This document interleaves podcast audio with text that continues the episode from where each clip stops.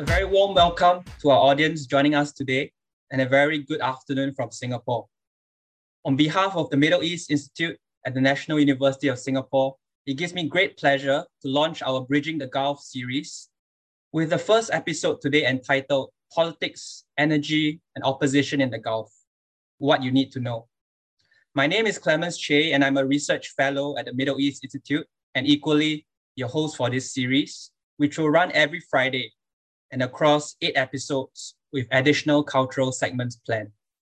The aim of this series really is to help the public better understand the Gulf region comprising Saudi Arabia, Kuwait, Oman, Bahrain, Qatar, and the United Arab Emirates. So, what do we know about the Gulf besides the spectacular architecture and skyscrapers such as the Burj Khalifa in Dubai, the tallest building in the world since 2009? And what else do we make of these spectacular architecture? Do the Gulf states have a history that goes back before the discovery of oil? Are there connections or similarities between Singapore and the Gulf region? Singapore has been allocated since 2018 a country quota of 900 Muslims who are allowed to perform the annual Hajj pilgrimage the holy city of Mecca in Saudi Arabia. And this is a practice that goes back a long way, as you can see on your screen, with the photo from the National Archives of Singapore, uh, a photo of pilgrims back in 1956 waiting at the harbor before they set off for, for Mecca. In November 2019, when Singapore President Halimah Yacob visited Saudi Arabia and Kuwait on state visits, Saudi King Salman conferred the president with the King Abdul Aziz Medal, the highest civilian honor in the kingdom. But the talk of the town really was that President Halimah's means of transport, that the fact that she traveled on a commercial carrier, Emirates, instead of a private jet, much like the American version of Air Force One, was regarded with puzzlement by Gulf citizens, but also inter- interpreted on the ground as an expression of humility. Now, if you allow me to trace the historical development of these Gulf, Gulf cities to the time before oil was discovered, much of academic literature describes how these were bustling port towns, deeply engaged with maritime trade, a reality that mirrored Singapore's harbor back in the day. So with the exception of Saudi Arabia, most of these Gulf populations developed along the coastline, where trade was conducted at the seafront. Goods were then brought into the town's market, and then these products could be further taken inland via the desert.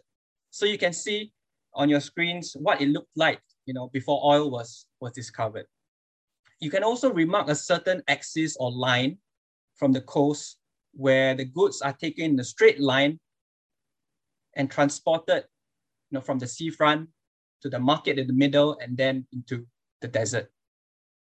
Pearl diving was also a way of life, and especially important for countries like Bahrain, Qatar, and Kuwait. That is until the Japanese founded the cultured coal industry. Following the discovery of oil, the Gulf countries underwent rapid urbanization. As you can see in this diagram flow, you know, this was how it looked like the whole urbanization process. The end product is, of course, what we see as modernist cities today, but that should not take away the rich history from these countries. In terms of housing, the urban planning in the Gulf focused on suburbanization, which actually demolished the old interconnected houses, as you can see on the left side of your screen, and moved towards ring roads, cars, and villas which also signified and eventually led to the breaking up of the extended family and moving towards single nuclear families. So I believe I have given a quick overview of the historical and geographical transformations of the Gulf countries, and I shall not dwell any further and introduce our distinguished speaker for the day, Dr. Jessie Moritz. Dr. Moritz is a lecturer at the Center for Arab and Islamic Studies at the Australian National University, and her research focuses on state-society relations in the Gulf, as well as diversification strategies in the region and by Gulf authorities. Today, Jessie Moritz will dive into the social, economic, and political changes that the Gulf states are experiencing. And following her presentation, we'll have a Q&A where our audience, you, are more than welcome to key in your questions in the chat box or raise your hand via Zoom and we can then unmute you to ask your question. So a very welcome, very warm welcome to Dr. Jessie Moritz. And to begin, please allow me to put forward a question. Do you think very wealthy oil-rich states are more politically stable. Does wealth produce citizen satisfaction. Over to you, Dr. Moritz. Thank you so much uh, for the introduction. And I think it really is so fascinating to think about the similarities between Singapore uh, and these uh, Gulf states and between a lot of the uh, Eastern and South uh, Southeast Asian economies and the uh, Gulf states. And I'm sure that that's something that's going to be covered really well uh, in this series. So, what I wanted to cover in this introductory lecture is kind of a general overview of what do we think we know about um, politics and energy and uh, and the Gulf in general. It's very often analysed through those political science or uh, economic uh, lenses, or what I do, which is political economy, which kind of combines the two. Um, and I also thought that sometimes there's a perception that there's a lot of a, very state focused analysis that comes through. Um, and I thought it's it would be really interesting to also talk about where do societies fit in uh, to this picture as well. So we have some some theories about why we think uh, the states, these governments operate in the ways that they do um, and what affects them. Uh, and so we're going to talk about that, what we thought we knew, and then we're going to talk about what is changing uh, in the Gulf. So these are the countries that I'm going to uh, focus on uh, today. Uh, Saudi Arabia, Kuwait, Bahrain, Qatar, the UAE, and Oman. Together they form the Gulf Cooperation Council. Um, so they're uh, they, they, they have a regional organization uh, for themselves and combined with uh, Iraq and Iran, they form sort of a microcosm uh, within the Middle East, an important regional area uh, for politics. So together, these, these six countries that I've outlined, they've been known for their exceptional stability over the past 50 years, uh, if not longer, if we're not talking about uh, centuries. And why is that? And why do we think that they have been so politically stable, especially in the context of the last 10 years has been quite a tumultuous time for the Middle East in general. But why have these countries not seen, for example, revolution or uh, really, really widespread mass mobilization, etc.? So that's one of the puzzles I think we're going to get into today. Uh, today. And that does also, I think, go to um, Dr. Uh, Chay's question as well is, is it about oil? Uh, because that's one of the key lenses that has been used to understand politics in these countries. Uh, one of the ideas is that we know that these countries are very, very oil rich. Um, and I'll go into more um, of that in a second. Um, some of them are very gas rich as well. So Qatar is a liquefied natural gas exporter. Um, and so we know that they're very oil rich, but oil isn't just something that's going to affect the economy of a country. There's actually a lot of ideas about how it might also affect the politics of a country. And that raises this question, you know, are oil, very oil rich countries more likely to be politically stable. And the um, early theory, I'm talking about 1970s, says yes. Um, and it says that that is why we haven't seen uh, the revolutions in these, these countries that we've seen in other parts of the Middle East. And I'll go more into why in a second. Um, but there's another lens that's been used to understand these countries. Um, so that is religion. And I'm not necessarily saying that religion has always been found to correlate with uh, stability or instability um, in the Middle East, but more that there has been a lot of focus on Islamist politics. These are important countries. Um, eh, you know, Saudi Arabia, for example, hosts millions of pilgrims every year. So it's an important aspect of politics for us to understand. Um, one example of our sort of, I guess, traditional understanding of, of how religion might interact with politics in this region is that um, there was an American political science literature that tried to argue that because these countries are majority Muslim.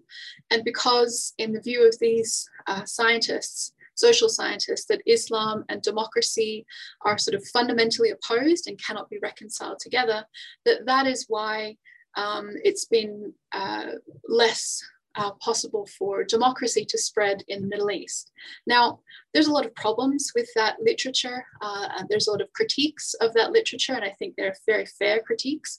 But what that's meant is that these countries have kind of been treated as outliers. They're often excluded from our broader attempts to understand global politics. So, religion is the second angle through which I think these countries have been understood. The third angle that I'm going to focus on today is that of monarchies or sultanates or emirates.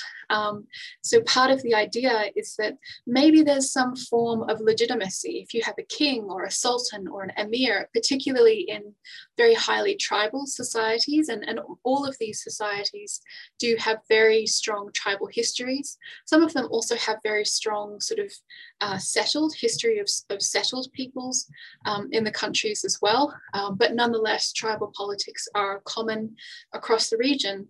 So if there's a traditional sense that the members of the tribe should accept the authority of the ruler or the sheikh of the tribe. Maybe that explains why uh, the kings and emirs um, or sultans of the Gulf today have been accepted as rulers, i.e., by not being overthrown. Um, so, and the other thing that emirs and, and kings that focus on that gives us is helping to understand the longevity of politics in this region. So, um, despite the sort of tumult, particularly of Iraq and Iran, um, and you know the Iraqi invasion of uh, Kuwait in the 1990s, the internal politics of these countries from the 1970s or so until today have, have been really mostly one of uh, continuity, certainly um, in the fact that we have the same ruling families are in power in these countries that were in power 100 years ago. Maybe the sort of the king or the emir has changed, but the same family is in power. So maybe that gives you kind of a, a continuity of politics. And even when an individual ruler has changed because they rule for so long, they're not sort of facing regular elections. Maybe that contributes to some political stability in the region as well. Again, I'm kind of setting up these traditional assumptions about how we think politics works. And then I'm going to go through and talk about how that is changing um, and maybe some of our original ideas, these ideas about oil and religion and emirs and kings, maybe they're not right. Uh, so I want to sort of challenge you guys in the audience to also think about do you agree with these claims that are being made by uh, academics and scholars? So um, that's a brief overview of traditional politics in the region. And again, another thing that you'll notice is that the people, the societies um, of the region are also kind of missing from that analysis. A lot of it is about top down uh, governance. So um, it's about why these governments are autonomous of their populations. So that's an interesting claim as well that I hope you'll keep in mind as we get further into the presentation. So even if we fully accepted all of these claims about oil and religion and, and kings and how they affect politics, the those, if we call them variables, those sort of causes of stability, they're changing. So traditional sources of authority, such as oil, that has been undermined by low energy prices and the long-term transition to renewable energy. These are countries that in the next 50 years are going to go through enormous changes to their economy, and then through that, probably to their political uh, systems as well. Um, simultaneously, regional politics have changed. The Middle East today is not what it was uh, 10 years ago, or maybe even five years ago. And so, how these countries grapple with that shifting regional landscape is really important to understand. Um, one particular theme has been the rise in um, the visibility of Islamist movements, such as a group called the Muslim Brotherhood. And they've been quite active across the region in the last 10 years. And these six countries disagree really strongly on how to respond to the rise of those groups. Uh, another change, of course, is that when you have um, sort of rulers for life, kings or emirs or sultans, um, who rarely uh, step down um, uh, peacefully. It's usually only if sort of they've died or uh, there's there's been a sort of internal family coup or something like that. Um, that means that they rule for a very long time, and we're now at the point where many of those rulers are are aging. Um, so we might be at the point where there's going to be uh, significant shifts to domestic politics in these countries simply because the rulers are getting older, which means a new generation of rulers are coming to power. So there's all of these kind of, I guess, risk factors um, that could, each of them have the potential to totally reshape the politics of this region. So it's a really interesting time to learn about the Gulf. And now I'm going to go into each of these factors in a little bit more detail um, and hopefully not go over time uh, today. So let's start with oil. Um, we know that these oil, these countries are uh, really oil rich. Um, the six countries that I mentioned alone, they control over 30% of the world's oil reserves. And if we include Iraq and Iran, they control another 17%. So that's what, 47%, almost half of the world's oil. And I'm not talking about oil that's produced, I'm talking about oil that's sitting in the ground. Um, almost half of the world's, world's oil exists in this region.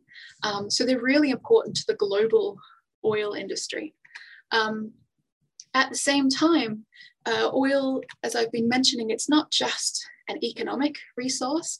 We have a lot of ideas and, theory about how oil can actually interact with politics. And a lot of this rests, rests on this idea of rents. Um, it's not rent like if you rent a house or something like that.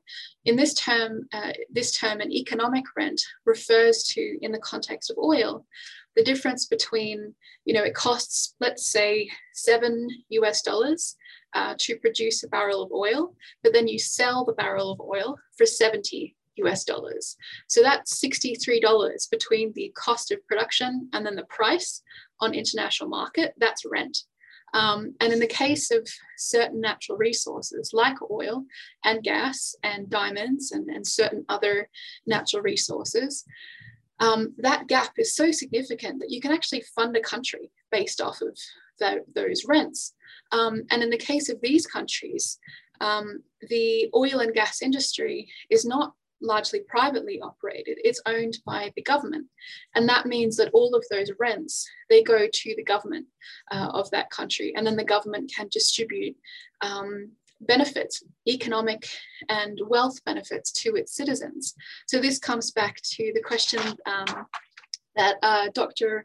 Clemens posed at the beginning of the lecture about can you can wealth produce citizen satisfaction and the idea in these countries they've been kind of the archetype saying that maybe you can uh, maybe if you're a Qatari citizen and you have free education, free healthcare, um, you if you're a male Qatari citizen and you're married and you're over the age of 30, um, you can apply to get a block of land um, on which you can receive an interest-free loan on which to build a house. Um, if you get into uh, a university overseas, you can have a fully funded scholarship. There's a little bit of competition for, for that kind of thing, but overall, the sort of material benefits that you get as a Qatari citizen, the idea is that maybe that makes it less likely that Qatari citizens are going to want to challenge the government. That if they're A, not being taxed, because the government is so wealthy that they don't really need to tax their citizens very much and b they're offering all of these uh, material benefits and you know maybe it doesn't matter if there haven't been elections for the federal uh, for the um, uh, Majlis Ashura, which is kind of a, a version of a, parliament uh, in Qatar. Maybe if people are financially satisfied, they're less likely to be politically dissatisfied. So that's the idea behind um, what's called rentierism and countries that can really rely on rents. So that in that sense, really, um, and I'm not talking about oil, uh, all oil rich states. So Iraq and Iran actually don't quite fit into this idea because they have such large populations that the amount of oil that they have per capita, plus their economies are in a little bit of disarray due to sanctions and conflict, etc. They're not quite in this sort of elite global club of what are called the uber rentier states, but Qatar is, and Kuwait is, and uh, Saudi Arabia has a large population, but they have so much oil wealth that even, you know, per citizen or per capita, uh, they still have uh, a great deal of what's called co-optive power or ability to buy off citizens. Um, so that's the idea of oil and politics. However, as I mentioned, oil markets are changing. So I won't go too much into oil price movements or anything like that because I think you are going to have another lecture in this series that's going to focus much more on oil. Um, but what I will point out is that oil prices are lower today than they were um, pre 2014. And in particular, between 2003 and 2014. I hope you guys can see my cursor here. Um, between 2003 and 2014, there was this really significant rise in oil prices, and they were above 100 US dollars a barrel. And that made Gulf governments really comfortable. They had a lot of money coming in, they could spend a lot on their citizens, and they still had a lot left over for big development projects and all and, and um, putting money into sovereign wealth funds and, and buying up um, uh, even in this dip in the 2008 global financial crisis, the Gulf governments still had enough sort of excess money that they could buy shares in global banks, etc. So they could do a lot in this period. But in 2014, oil prices fell by over 50% in uh, six months. And since then, the oil price has not reached anywhere near that, uh, that height. Um, and what that means is that these countries can't afford what they used to be able to afford back in 2014. Um, and if we think that some of their government spending might be connected to their political stability, then that's a problem. Um, and this is not just a short-term issue either. Uh, in the in the longer term transition away from non-renewable energy, um, these governments are going to have to adapt uh, to uh, sort of lower oil prices for longer and also um, that they're really critical resource on which they've based a lot of their, they've been in quite a geo, uh, geostrategically important region. Um, the supply of oil globally has been quite securitized. All of that is kind of shifting as the global energy markets shift more in the direction of non-renewable energy. Um, now the timelines very much differ on when this is, uh, when we're going to sort of hit a, a crunch point. Some people have even said that we've hit it in 2020 with the pandemic. Um, but essentially that traditional reliance on being able to easily accrue a lot of money from oil and gas exports is not like, it's not sustainable and it's not going to be the case in say 50 years. So one of the ways that we've tried to measure um, how vulnerable Gulf governments are to oil price fluctuations is through this idea here. Um, it's called a fiscal break-even oil price.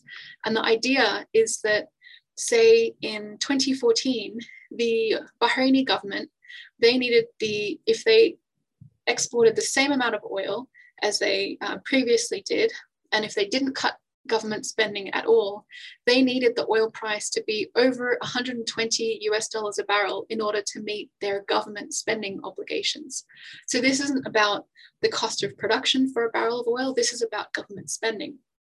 And again, if we think government spending isn't just a, uh, an economic issue, that it's also a political issue, the fact that oil prices have been more around about here for the last half decade means that these countries have either had to find other ways uh, to raise money. So they might have to draw down from a sovereign wealth fund or something like that, or uh, they have to cut spending. And that can be uh, quite a politically difficult thing to do. So the next theme that I mentioned is crown princes and uh, generational politics. So here um, I mentioned that we have this longevity of rulers in the Gulf, but over the last five years, of course, these rulers are aging. So some examples of that might include Omani Sultan Qaboos bin Said. He died in January last year after ruling for 50 years. And here on the slide, this is the new Sultan, uh, Haytham bin Tariq um, al Said, who took, uh, took over after Sultan Qaboos. Another example is Kuwaiti Emir Sheikh Sabah um, Al Ahmed Al Sabah, and he died in September 2020. And one of the ideas that I'm trying to sort of uh, get across today is that it really matters who's in charge of these countries because they can have very different approaches to domestic and regional and international politics. So both uh, Sultan Qaboos and Kuwaiti Emir Sheikh Sabah were really known as regional mediators. Um, so their absence, I think, has been uh, sorely missed uh, in the Gulf. Um, another ruler who's who's still uh, alive but has been quite ill in the last year is Saudi King uh, Salman bin Abdulaziz Al Saud. Um, so he's 85 years old now. So um, say in you know uh, two or three decades, he's he's not likely to be with us, and that means that the next generation of crown princes, of the current crown princes, they will be in charge. So there has been increasing interest in who are these new um, newly powerful crown princes. Uh, there's been a lot of focus on the Saudi crown prince, who I'll go talk about more in a second, um, the Abu Dhabi crown prince, whose name is uh, Mohammed bin Zayed, um, and also the uh, Qatari and Bahraini, or the Qatari emir. Um, and the Bahraini crown prince have also been more prominent in regional politics because in the case of the uh, Qatari emir, he took over from his father while he was in his 30s in 2013, so he's still quite young. Uh, and the Bahraini crown prince, uh, his father is also quite old, um, so he's been increasingly visible. So to give you a sense of who these people are, I wanted to give you a quick overview of some of these Bahraini government uh, factions. So this is a picture of uh, King Salman, um, of, sorry, King Hamad, sorry, uh, King Hamad of Bahrain. Um, this is his son, uh, King Salman bin Hamad Al Khalifa.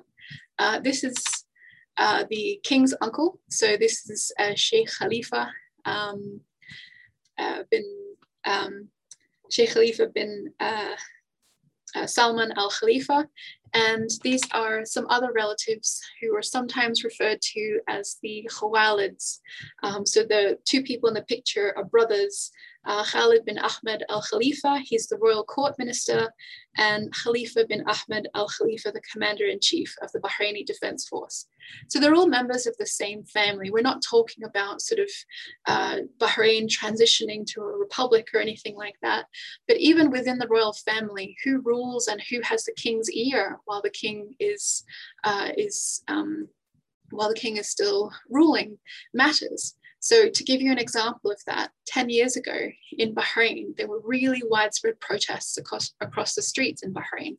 Um, and the Crown Prince Salman, he argued that the government should take a conciliatory um, uh, response to these opposition actors. He said that they should negotiate with them um, and that they should have an ongoing dialogue with them and that maybe they should implement some reforms.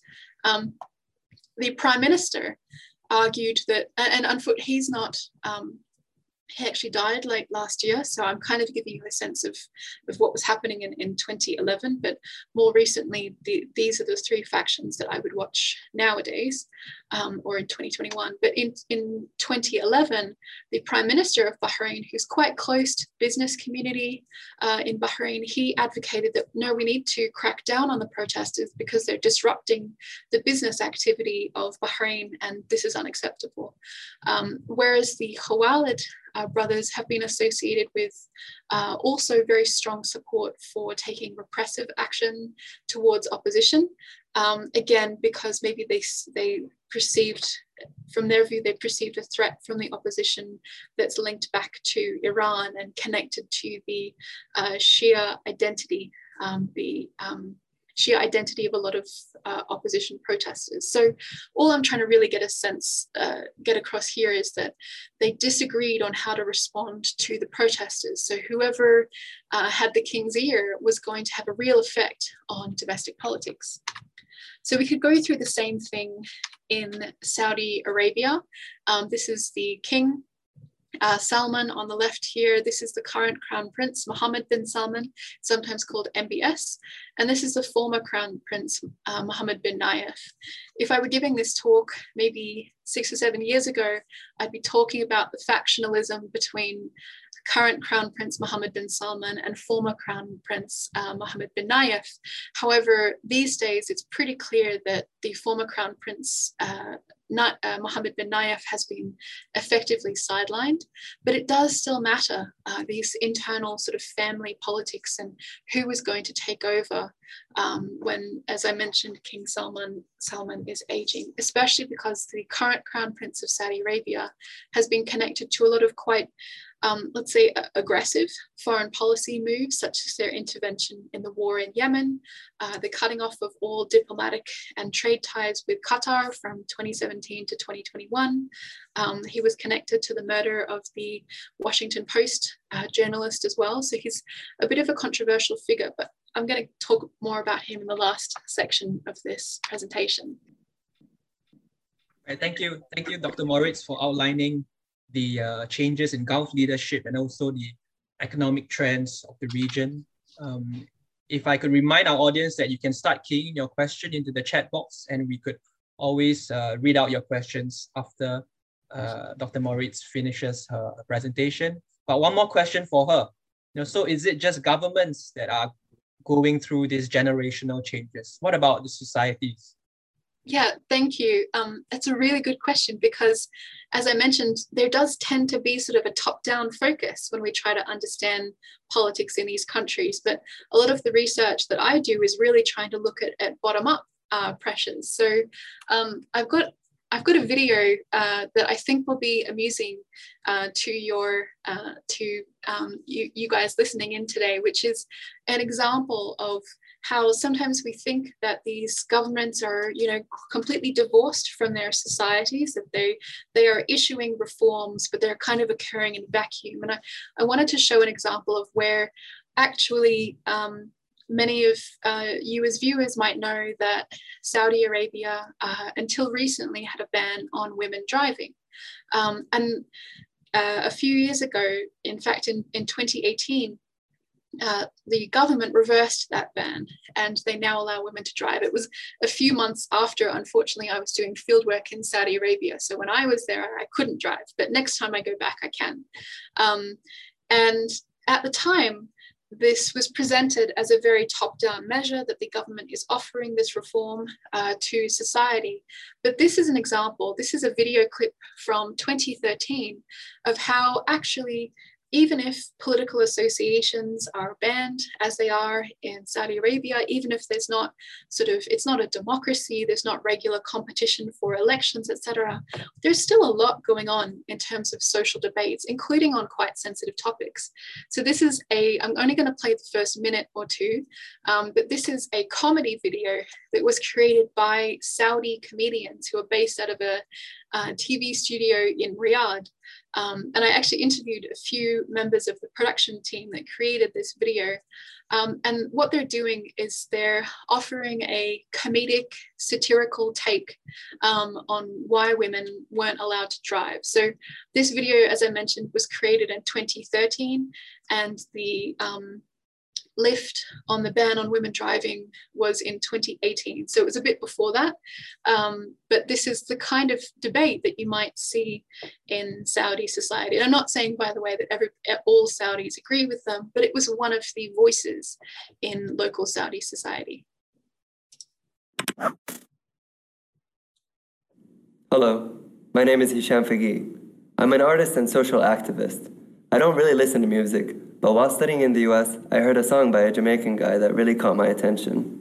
I decided to do my own rendition, with lyrics relevant to my culture, but without musical instruments. And now, with the help of some of my talented friends, I sing.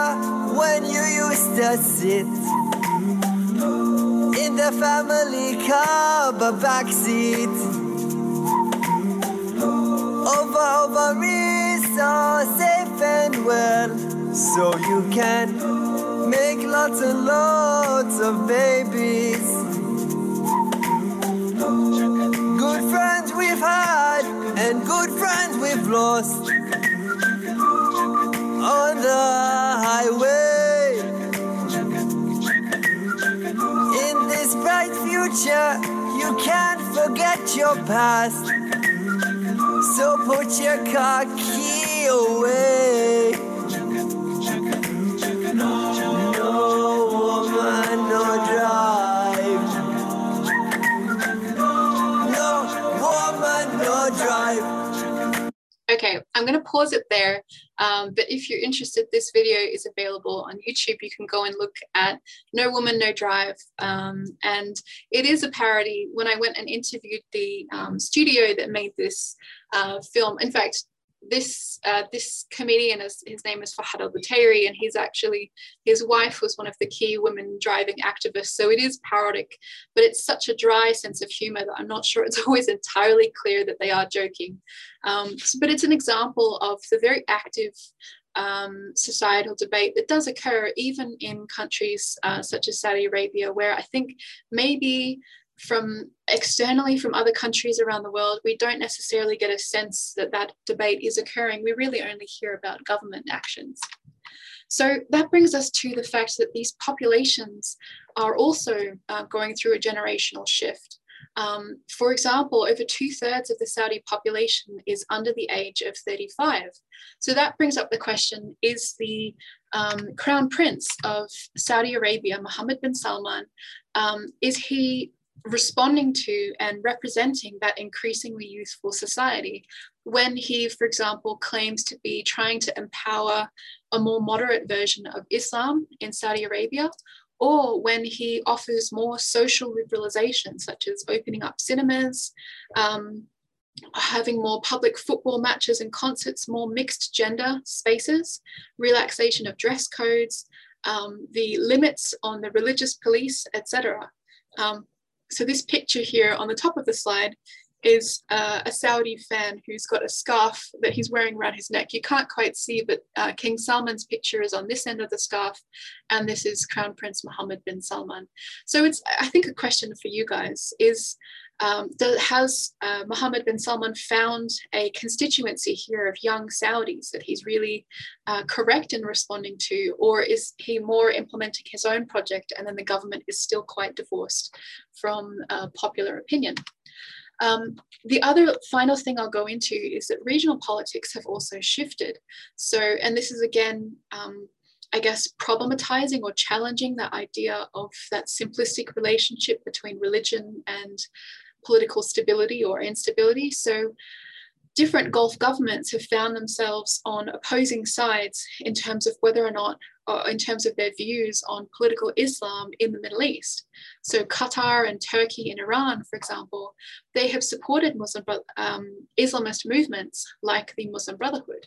At the same time, Abu Dhabi, I mean the UAE more generally, but quite specifically uh, Abu Dhabi and Saudi Arabia and Bahrain and Egypt and others, they have supported secular authoritarian actors. And this could be governments in the Middle East or it could be rebel groups. Uh, this on picture on the left here is uh, a Muslim Brotherhood cleric called Sheikh, uh, Sheikh Yusuf al-Qaradawi. Um, and he's pictured here going to an Al Jazeera event. Um, Al Jazeera is the news channel that is uh, sponsored by the Qatari state, so that's their logo in the background. So, because they disagree, particularly Qatar and some of the other Gulf countries, they disagree on what the role of Islamist politics should be um, in the region. These disagreements have been playing out in regional politics via proxy battles that they've been supporting different actors in Libya, in Egypt, and other countries.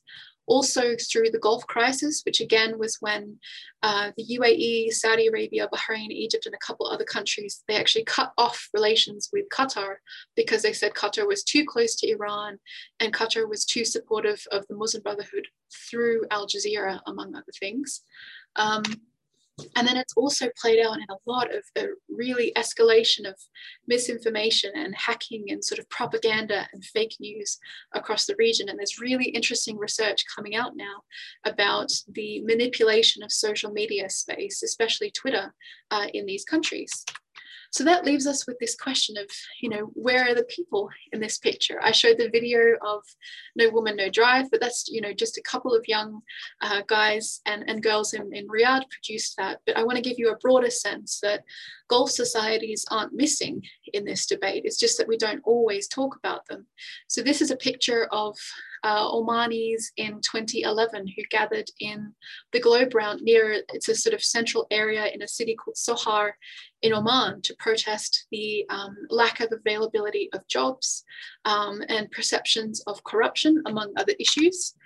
Again, sticking with Oman as an example, I would also point out that there is a lot of debate and discussion occurring on Twitter, even though it, it's very difficult to analyze it because you have to be able to tell what is manipulated and, and what isn't. But this is an example of some hashtags that trended in Oman in 2017 uh, when Oman was trying to respond to low oil prices by um, removing some of the subsidies on fuel prices and making fuel uh, a bit less cheap for Omani citizens. And at the same time, young Omanis were having trouble finding work. And so there was sort of a, an um, influx of uh, dis- debate and discussion and criticism of the government on Twitter.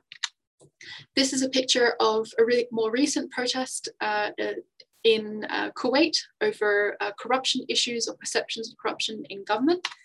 Um, and this is a picture just to show you an idea of a protest about a specific recent issue. So this is a picture from a Bahraini protest against the government's recent signing of a normalization deal or sort of a promise of signing a normalization deal with Israel. So I hope that gives you, I don't know, a, a detailed overview of what I think are some of the most interesting trends uh, in um, in uh, Gulf politics and uh, economics at the moment. As you can see, going back to that idea of oil and religion and um, kings and emirs uh, really shaping the region, I think we can see that those initial assumptions were maybe a bit simplistic and that there's a lot going on here to understand if you have the time to uh, comb through all of the very rapid developments in this region. So I'll stop here. Thank you so much. And I'd love to hear your questions. Thank you, Jessie, for a wonderful presentation. I think you you outlined the, the main trends that are ongoing in the region. And also, um, you know, these are the kind of political leadership changes that one should be taking note of, especially in the, in the various uh, ruling families of the Gulf. So we now begin uh, the question and answer session. So you can, for our audience, you can either raise your hand click on the raise hand button on Zoom, and then you'll be unmuted subsequently to, to, to speak and ask your questions. Alternatively, you could also enter your question in the chat box and I'll read it out uh, for, for Dr. Moritz. So we, we do have a couple of questions coming in. Uh, the first one from uh, Ong Bao Xuan. Uh, and she says, thank you for showing that parody video, Dr. Jessie. It sparked off my question on healthcare in the Gulf states? Why is the industry so expat dependent, especially for women healthcare professionals? As far as I'm aware, domestic medical schools are not gender balanced, and the brightest students, men and women, would rather go abroad for their degrees. What is the impetus for, for this? Hmm. It's a really interesting question. Um, one of the things that I, I can tell you is that, of course, that reliance on, on migrant labor, I didn't even really talk about that uh, in the presentation today, but it's another really important uh, distinction um, between these governments and even other Middle Eastern governments, and, and maybe even a little bit between the Gulf governments, in that, you know, Qatar and the UAE are what I would say extremely dependent on migrant labor. So the national population of Qataris and Emiratis maybe forms only 10 to 15% of the population. So you're talking about 85 to 90% of the um, uh, population is going to be um, foreign. Uh, and that is symptomatic of, of these being very small countries and very reliant on, on migrant labor. In terms of the healthcare industry specifically, um, one thing I can um, I'm not sure if I have a perfect answer for you for why have they remained so expat dependent and certainly not in a, a gendered sense. But what I can say is that there have been some interesting experiments uh, in terms of trying to reduce migrant labor dependency. So uh, I was doing some research in Bahrain uh, quite a few years ago now, but um, I was interviewing some uh, Bahraini government officials, and I asked them as well because migrant labor dependence is not just it's not just an economic dependence. It's not just um, troubling in terms of sometimes the rights of those migrant laborers. It's also often it can set off demography um, kind of uh, concerns among the population that you know um, i'm sure here in australia if we could imagine if 85% of the population of australia, of australia was were not australian citizens that would that would have raised interesting political questions for us. Anyway so the bahraini government official they were working on a program to try and improve the training of bahraini nurses uh, particularly female nurses in order to reduce their dependence on um, uh, expatriate or migrant uh, labor in the nursing sector. And they were what they were doing is that they were they had created a essentially a fee that was going to be charged on um, any existing migrant uh, any existing um, migrant labor uh, that the employers would have to pay. So if they wanted to hire someone from say from Australia in the in any sector in Bahrain there was a little month there was a an initial fee and then there was a monthly fee that they had to pay and then they took the revenue from that and they put it into um, a number of things but one of them was training programs for Bahraini nurses so I'd say that there are some interesting innovative projects in especially in Bahrain around trying to address that migrant um, labor dependence, but of course you still have to have enough um, Bahraini citizens who want to go and study nursing, which is a whole separate question. Thank you, Jessie. We've got another question here uh, from Kanche Sim. It's uh, how were the recent movements of power uh, in the Saudi uh, ruling family and as well as in the region, especially the potential rise of MBS towards being ruler, mean to the to the region of, of Southeast Asia, how what are the implications of the Gulf for our region? Yeah, really interesting question. Um, I think one of the areas that I pay attention to the most uh, is that idea of um, MBS, the Crown Prince, uh, I, I, mentioned it really briefly in the presentation, but positioning himself as the supporter of a moderate or mainstream uh, Islam to challenge what he sees as the more extreme interpretations of Islam. And part of the challenge with that um, has meant that there's not been a great deal of clarity on, on what the definition is of moderate Islam. And um, but it has led the Saudi government to funnel um, millions of dollars into sponsoring religious institutes, including all through Southeast Asia.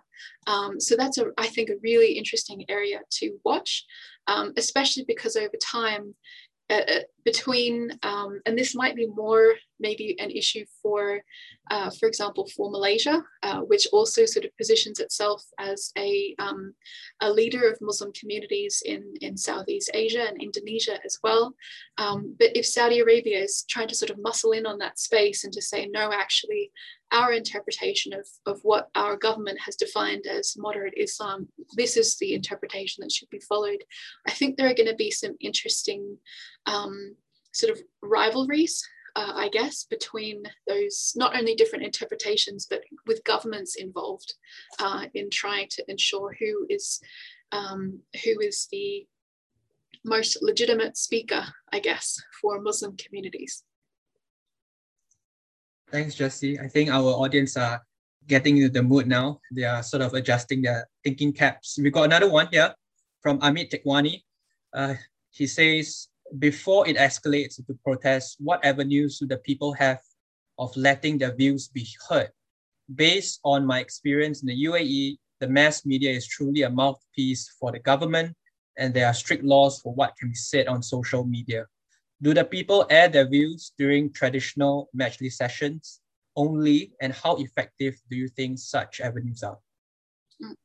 That's a great question. And actually, this is one of the questions that drives a lot of my research is, is trying to understand that relationship that um, I think, especially coming from, say, a, a, Western political science background, we're very much trained to look for civil society in certain spaces and not in others. So we look for formal political associations and we look for uh, formal sort of civic associations as well. And a lot of those are exactly what is not permitted across much of the Middle East, not just the Gulf.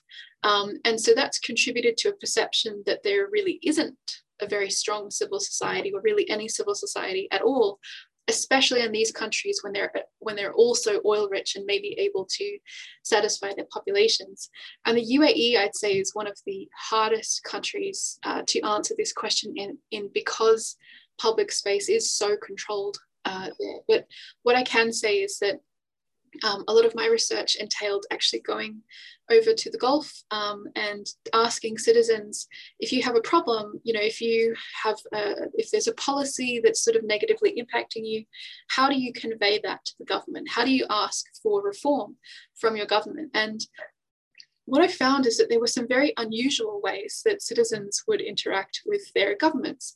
So in uh, in Qatar, for example, which is another, I, I, sort of put it in the same line as the UAE in that there's very little observable opposition politics. There's really no um, functioning opposition societies. There's uh, very little kind of public political space. There is a lot of, like in the UAE, there are discussions that happen through the Majlis.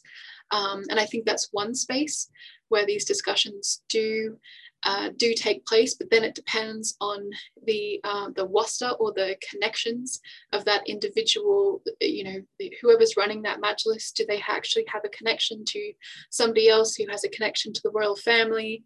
If if they don't, then maybe those discussions in the majlis won't go anywhere. If they do, then maybe they can. Um, but that's really dependent on individual kind of influence, social influence. But there are other, I think, interesting avenues. So one of the avenues that I found in Qatar, where Qatari said if we have a, a reform demand of the government, they said that we would call in to a local radio program. And we know that this radio program is uh, the guy who runs the radio program was rumored to have a close connection to the regime. So if you call into the radio program and you explain your problem, often you'll get an answer from the government. So I think uh, you're right that it's um, not a very visible public space and that probably is a lot less effective than more open um, public spaces. But I think that's still a long way away from the fact that, you know, these debates certainly are happening. Um, one of the areas that I'm hoping to look at soon is more um, societal reform and looking at uh, art, for example, um, and looking at how social debates play out in artistic space. That's actually why I played the comedy video is because I'm starting to look at comedians and can they engage in political debates in ways that don't really look like politics, but actually are and actually do inform public debate. Thanks, Jessie, for, for detailing the social reforms in the Gulf. I think we've got a couple more questions on that, uh, and one specifically on, on Oman. Uh, there's this question from Chris from IATA, I believe is the International Air Transport Association. His question is, I have seen that Oman has more of its citizens with working class jobs, perhaps due to the lower amount of oil, an emphasis on the late Sultan Qaboos's encouragement of local employment through higher education do you think this will help more in the long-term success of the Sultanate versus the other Gulf countries? And I would like to add one more question on top of this one, um, and that's by uh, Yu Chenzi. His question is, what kind of changes are the Gulf states experiencing during the pandemic? And based on the rents that you were talking about, you know, what are these going to, how are these going to change going forward? Great questions. This is such a great audience. Um, so I think Oman is a really great question. Uh, I'm, I'm lucky that I did do um, some fieldwork in Oman and I asked some of these same questions. And I know that it's it's a point of pride, I think, for many Omanis that they view, I heard it multiple times in interviews that contrary, they would say kind of contrary to uh, our neighbors, we're not you know too proud to be involved in, in this job or that job um, and so taxi drivers was something that was pointed to fairly often uh, and that this had actually been um, Omanized, i.e., 100% all taxi drivers in Oman have to be Omani nationals. And I remember I was interviewing um, an Omani woman who said that, you know, we particularly enjoy, and this is again pre 2018 when Saudi women couldn't drive, they, uh, she said that we really enjoy when Saudi nationals come across the border, they fly into Oman for a holiday, and then they get picked up at the airport, and it's a female Omani uh, citizen driving them. So it's not only the um, challenging that uh, idea of prestige as uh, um, that Gulf citizens should be above sort of menial uh, jobs or menial labor, but also sort of the gender issue uh, as well. Um, I do think that that will uh, pay off for Oman, that they've put a lot of emphasis on that. However, I, I, wouldn't overstate where they are now. So if I asked Omanis, would you be willing to be, say, a garbage man? There was a lot more reluctance uh, around that type of thing. So that same type of um, prestige association that some jobs are perceived as being sort of more socially prestigious than others, um, it does operate in Oman as well. Um, but I do think that Oman is is better placed in part because they have to be, um, that they have been really badly impacted by the post 2014 lower oil prices, and um, their government, especially under new uh, the new Sultan Haitham, has been quite clear uh, in in saying that we really need to move away from this sort of rentier model of, of governance. So we really need to move towards something else. So I think Oman is both better placed and, and worse placed. But worse placed financially, maybe better placed in terms of that prestige job issue. Oh, and the other question on the pandemic um, is really interesting. I haven't, because uh, here in Australia, we're not allowed to travel at the moment. I haven't uh, really been able to go back to the Gulf in, in a couple of years. Um, and I, I hesitate to try and um, draw any conclusions around popular opinion when I haven't been in the country. Uh, again, because I don't think social media, because it's it's such a manipulated space, and uh, as somebody else pointed out, there's a lot of self censorship on social media as well. I I don't not sure I can trust that. Um, but in terms of government resilience, um, I think it's been interesting watching the way in which Gulf governments have um, used their either sort of success in controlling the pandemic um, as a way to build up their uh, state branding. Um, so uh, the UAE and uh, Qatar, for example, have really emphasized the success of their vaccination programs so far. They've made a lot of uh, press announcements, government press announcements around how they're offering aid to other countries during the pandemic. It's, it's something that I've seen a lot of governments around the world uh, doing um, claiming that you know it's so good here that we can actually help out uh, this uh, other country as well. Um, I think the economic impact of the pandemic will take some time to be understood.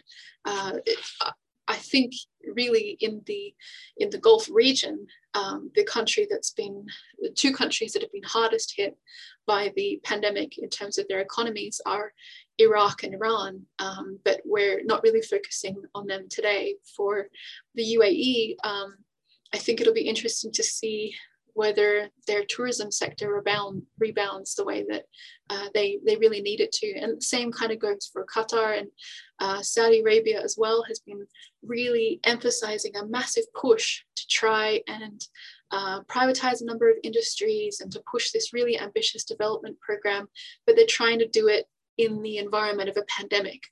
Um, and so there were some problems with their very ambitious development plan before the pandemic, but I think it's even harder to do it now. So I don't think any of them are, I don't think any country in the world is, is really doing fantastically um, at the moment, and the Gulf is no exception. Right on the dot and spot on, right on the dot at 5 p.m., Jessie. So I think we have come to the end of episode one of MEI's Bridging the Gulf series. On behalf of MEI, I would like to sincerely thank Dr. Jessie Moritz for her wonderful presentation and of course, taking the time to answer the questions from our audience who also provided very intriguing questions. So please, everyone, join us again next Friday for our second session of, of the series entitled top five myths about energy in the Gulf. So see you all soon. Thank you very much.